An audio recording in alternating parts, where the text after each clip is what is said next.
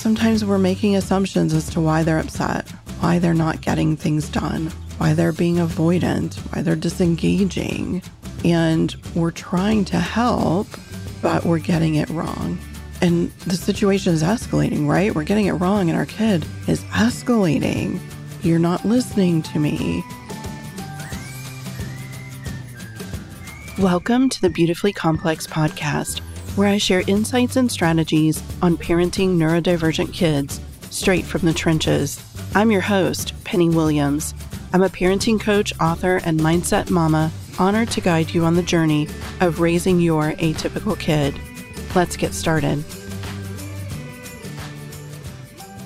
Welcome back to the Beautifully Complex podcast. Today, I want to talk to you about judgment judgment and assumptions. As human beings, we are very judgmental creatures, and we're actually wired that way for protection. We are wired to judge what is going on around us to see if we are in danger or if we are safe. And so we naturally judge, but we do it too much at this point. We are constantly judging. And sometimes we get it wrong. And I would argue very often we get it wrong. And then that causes a lot of problems between us and our kids very often, right? Because we assume we know why they're upset. We judge the situation. We sometimes make assumptions like they're being lazy when actually there's something else going on. We make assumptions to why they're upset, why they're not getting things done, why they're avoiding or disengaging. And often we're doing that because we want to help. I mean, we genuinely want to help our kids. And so we are analyzing situations, we're analyzing their emotions, their reactions, their behavior to try to figure out how to help, how to better a situation. But what happens is that we just get it wrong so often. And sometimes we really are being judgmental rather than being helpful. And this has really come to my attention recently through a TV show that I've been watching. Television is my self care, it is how I check my brain out at night and give myself a rest and some respite. And I've been watching this new show where the main character has dyslexia. He's an adult, he's an investigator, he is very successful at what he does, but it comes out very quickly that he really struggles with reading, even as an adult. And they kind of show in the show that the words jump around and get fuzzy and and he really struggles and it's very frustrating for him and they also sort of end up revealing and talking about the fact that his parents thought that he was just stupid. Honestly, they would call him stupid. He was raised in an abusive household, unfortunately. And that's not what I'm talking about here. But, you know, they would ask him to go get a particular can of soup out of the pantry. And what would happen? He would bring the wrong can because he couldn't really read them even though he was of age to read because of his dyslexia. And so he would be called stupid, he would be punished, and extreme things would happen, unfortunately. But as I was watching this, I realized that, you know, they were judging that behavior in the way that we talk about not judging behavior, right? They were judging it through that behavior lens, that character flaw, there's something wrong, there's some laziness, some stupidity, right? We tend to really go to the negative when we're using that behavior based lens. And instead, we're supposed to be using our brain based lens, right? Our brain based lens is saying, hey, what's going on here really? I see that it looks like, you know, this kid isn't trying. It looks like my kid is really angry because the kids were picking on him. It looks like my kid just really doesn't want to do homework because he'd rather be playing video games. You know, it looks like those things. That's the behavior based lens. And then we add judgment to it. When we're talking about that brain based lens, though, we're leaving the judgment out of it because the first thing we're looking at is what else could be going on here. You're asking yourself if it's not laziness, what else could it be? If it's not avoidance, what else could it be? If it's not hurt feelings, what else could it be? Right. And so instead of making assumptions and telling kids how we think they feel, because so often that backfires because we just get it wrong. Frankly, we're not our kids, we don't live in their heads. And so we get it wrong. But instead of doing that, we leave the door more open to possibility. So we're asking, you know, I see you're really upset. Tell me about it. I see you're really upset. Do you want to talk about it? I see that you're really upset. Sometimes I get really upset like that too, where I just can't talk about it. But I'm here for when you're ready because we know that when we do talk about it, it makes it a little easier to process and to feel better. It's really, really important, again, that we're leaving that door open to possibility. What else could it be? And sometimes we are very certain that we are right about what's going on. You know, if your kid is screaming at you, I hate you, throwing a plate at your head, slamming things, punching the wall, it feels really obvious what's going on. There's an anger management issue, right? And maybe there is some. Clearly, there is an emotional regulation issue, right? We're not doubting some of that. What we're saying here is that we have to look deeper than that. Why is that an issue? Okay, my kid is struggling with emotional regulation. Why are they struggling with emotional regulation? Are they having an unmet need right now? Or is it simply a lagging skill that we still need to work on? That's so much more helpful than saying, my kid is being ugly. My kid is being a jerk. My kid doesn't like me. None of that is helpful. It might be how you feel, and that is valid, by the way. I'm not saying that how you feel isn't valid. I'm saying there's more going on than how it's making you feel. And getting to the bottom of that is the only way to be truly helpful to our kids. We have to check our judgment, we have to check our assumptions, if we want to be truly helpful to our kids, it is all about getting curious and digging deeper. You know, we talk about putting on your brain based lens. You can also think of it as putting on a detective hat, getting out your magnifying glass, right? Like that visual of investigating what is going on here. I can't just take things at face value. I have to understand more. That's how we help our kids. So sometimes we're making assumptions as to why they're upset, why they're not getting things done, why they're being avoidant, why they're disengaging. And we're trying to help, but we're getting it wrong. And the situation is escalating, right? We're getting it wrong, and our kid is escalating. You're not listening to me. You hate me they storm off, they break something, and you're just left standing and scratching your head, right? Like, hey, I came in here thinking that I really wanted to help, that I totally get it, that sometimes I get really angry too. And my kid just stormed off and broke things and slammed things and won't speak to me at all now. What happened? Right? Like, I can recall many times where I was literally left standing there all alone going, What the hell just happened? Because I totally thought I was in it and I was really on top of things. I was doing all the right things and saying all the right things. And it turned out that I wasn't. And more often than not, was because I was assuming the wrong things. You know, I was reminded by Brenda Mahan recently in one of our summit sessions that we do have some assumptions that we should be making, assumptions that are okay. And one of those assumptions is that our kids are always doing the best they can. And this is something that Ross Greene teaches us as well. kids are always doing the best that they can because they want to do well.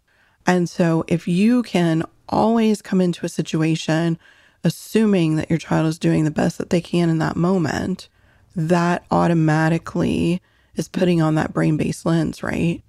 Automatically, you're looking deeper and you're leaving the judgment and the other assumptions out of it, right? And I'll say to you, it's very hard to not make assumptions about what's going on for your kid. It's very, very hard. But so often we end up hurting instead of helping. We really have to check those judgments and assumptions. We really have to just take a breath and look at a situation much more objectively, knowing that our kids are doing the best that they can.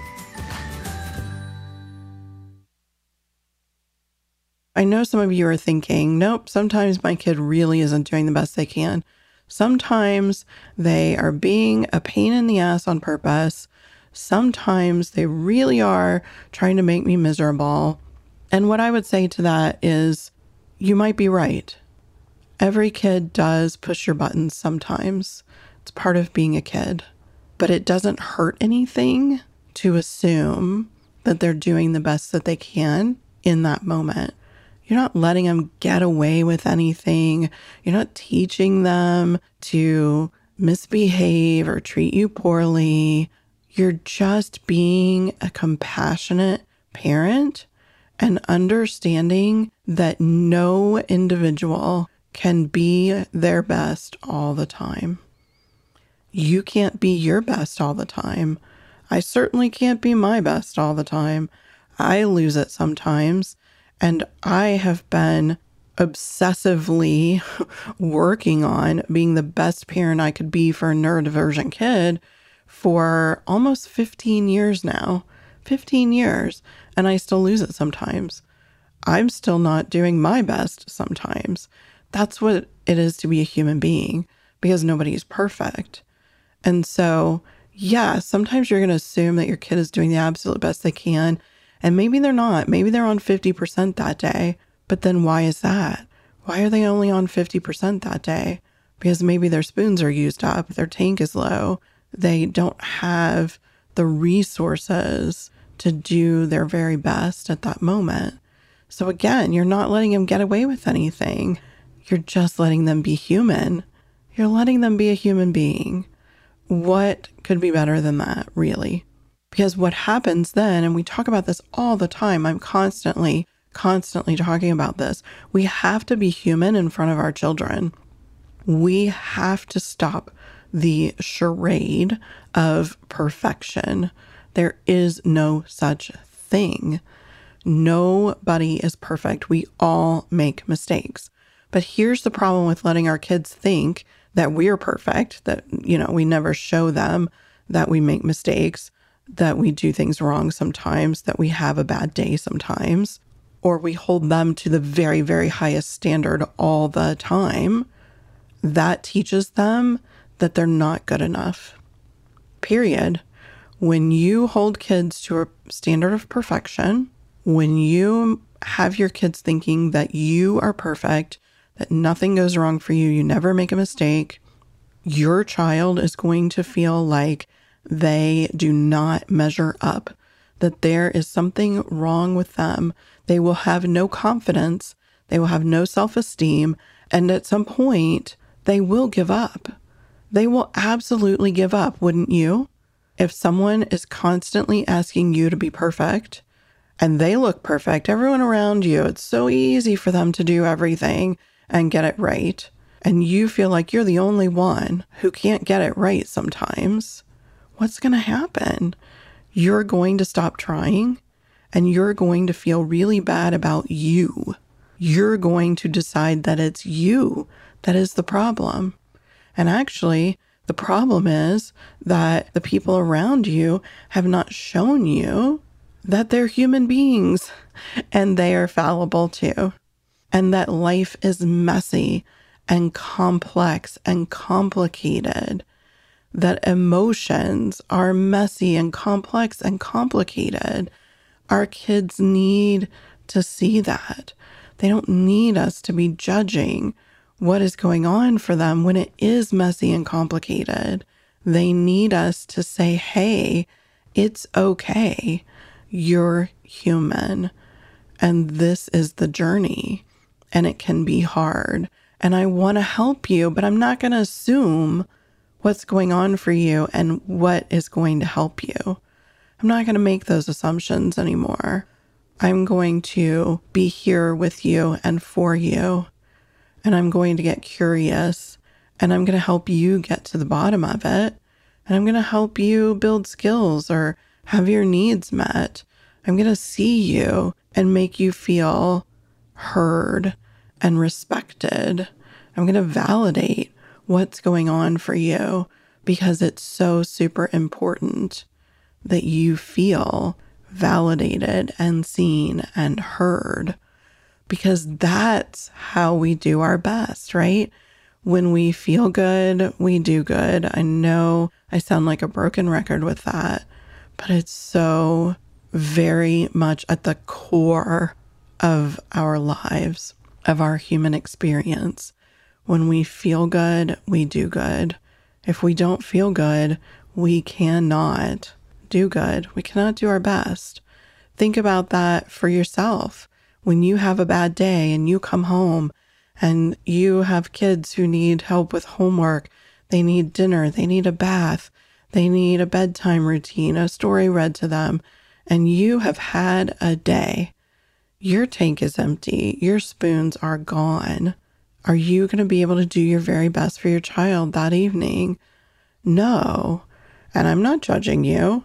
I've been there. We all have those days when you don't feel good. You can't do that much good. You can fake it some.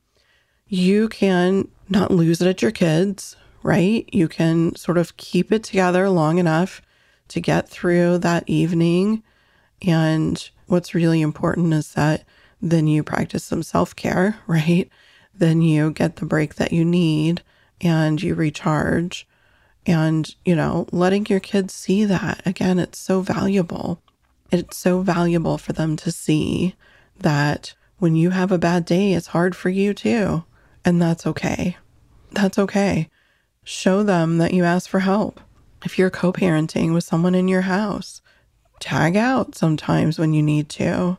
If you're not co parenting, you can tell your kid that you just need a bit of a regulation break, that you're having a hard time and you need a break.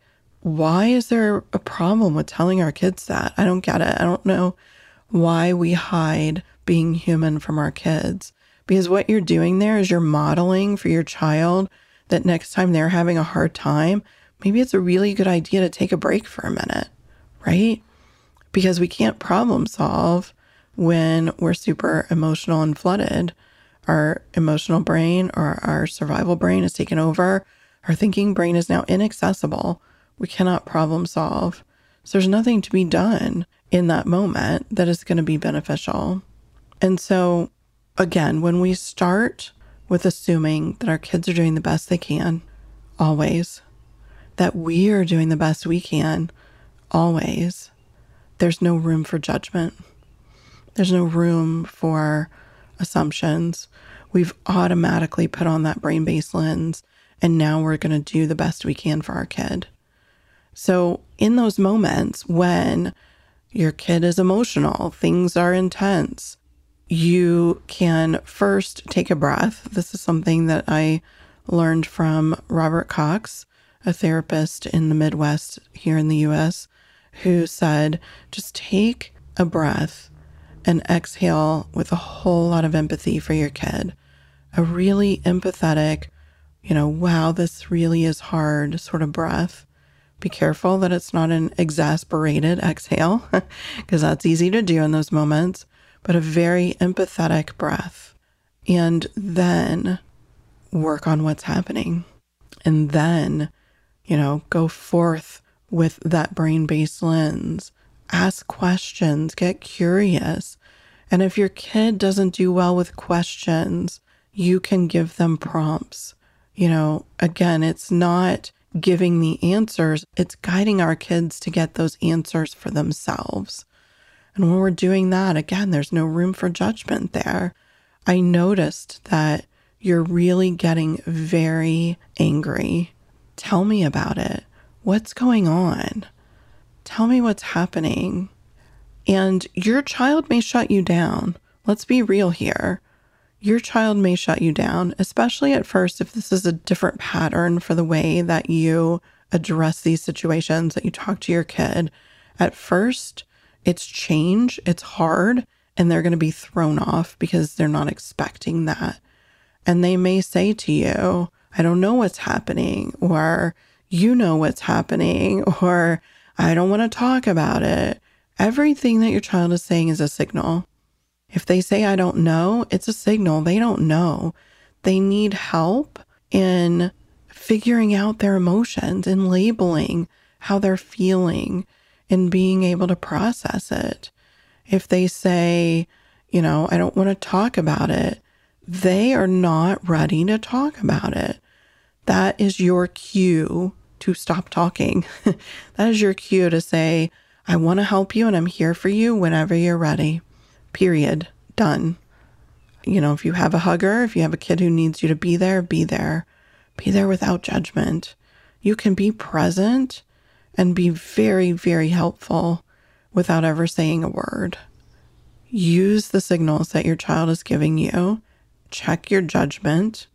Assume that your kid is always doing the best they can and start from that place that is a really good place to start. That is where we should strive to always start from. I hope this has been really helpful to you.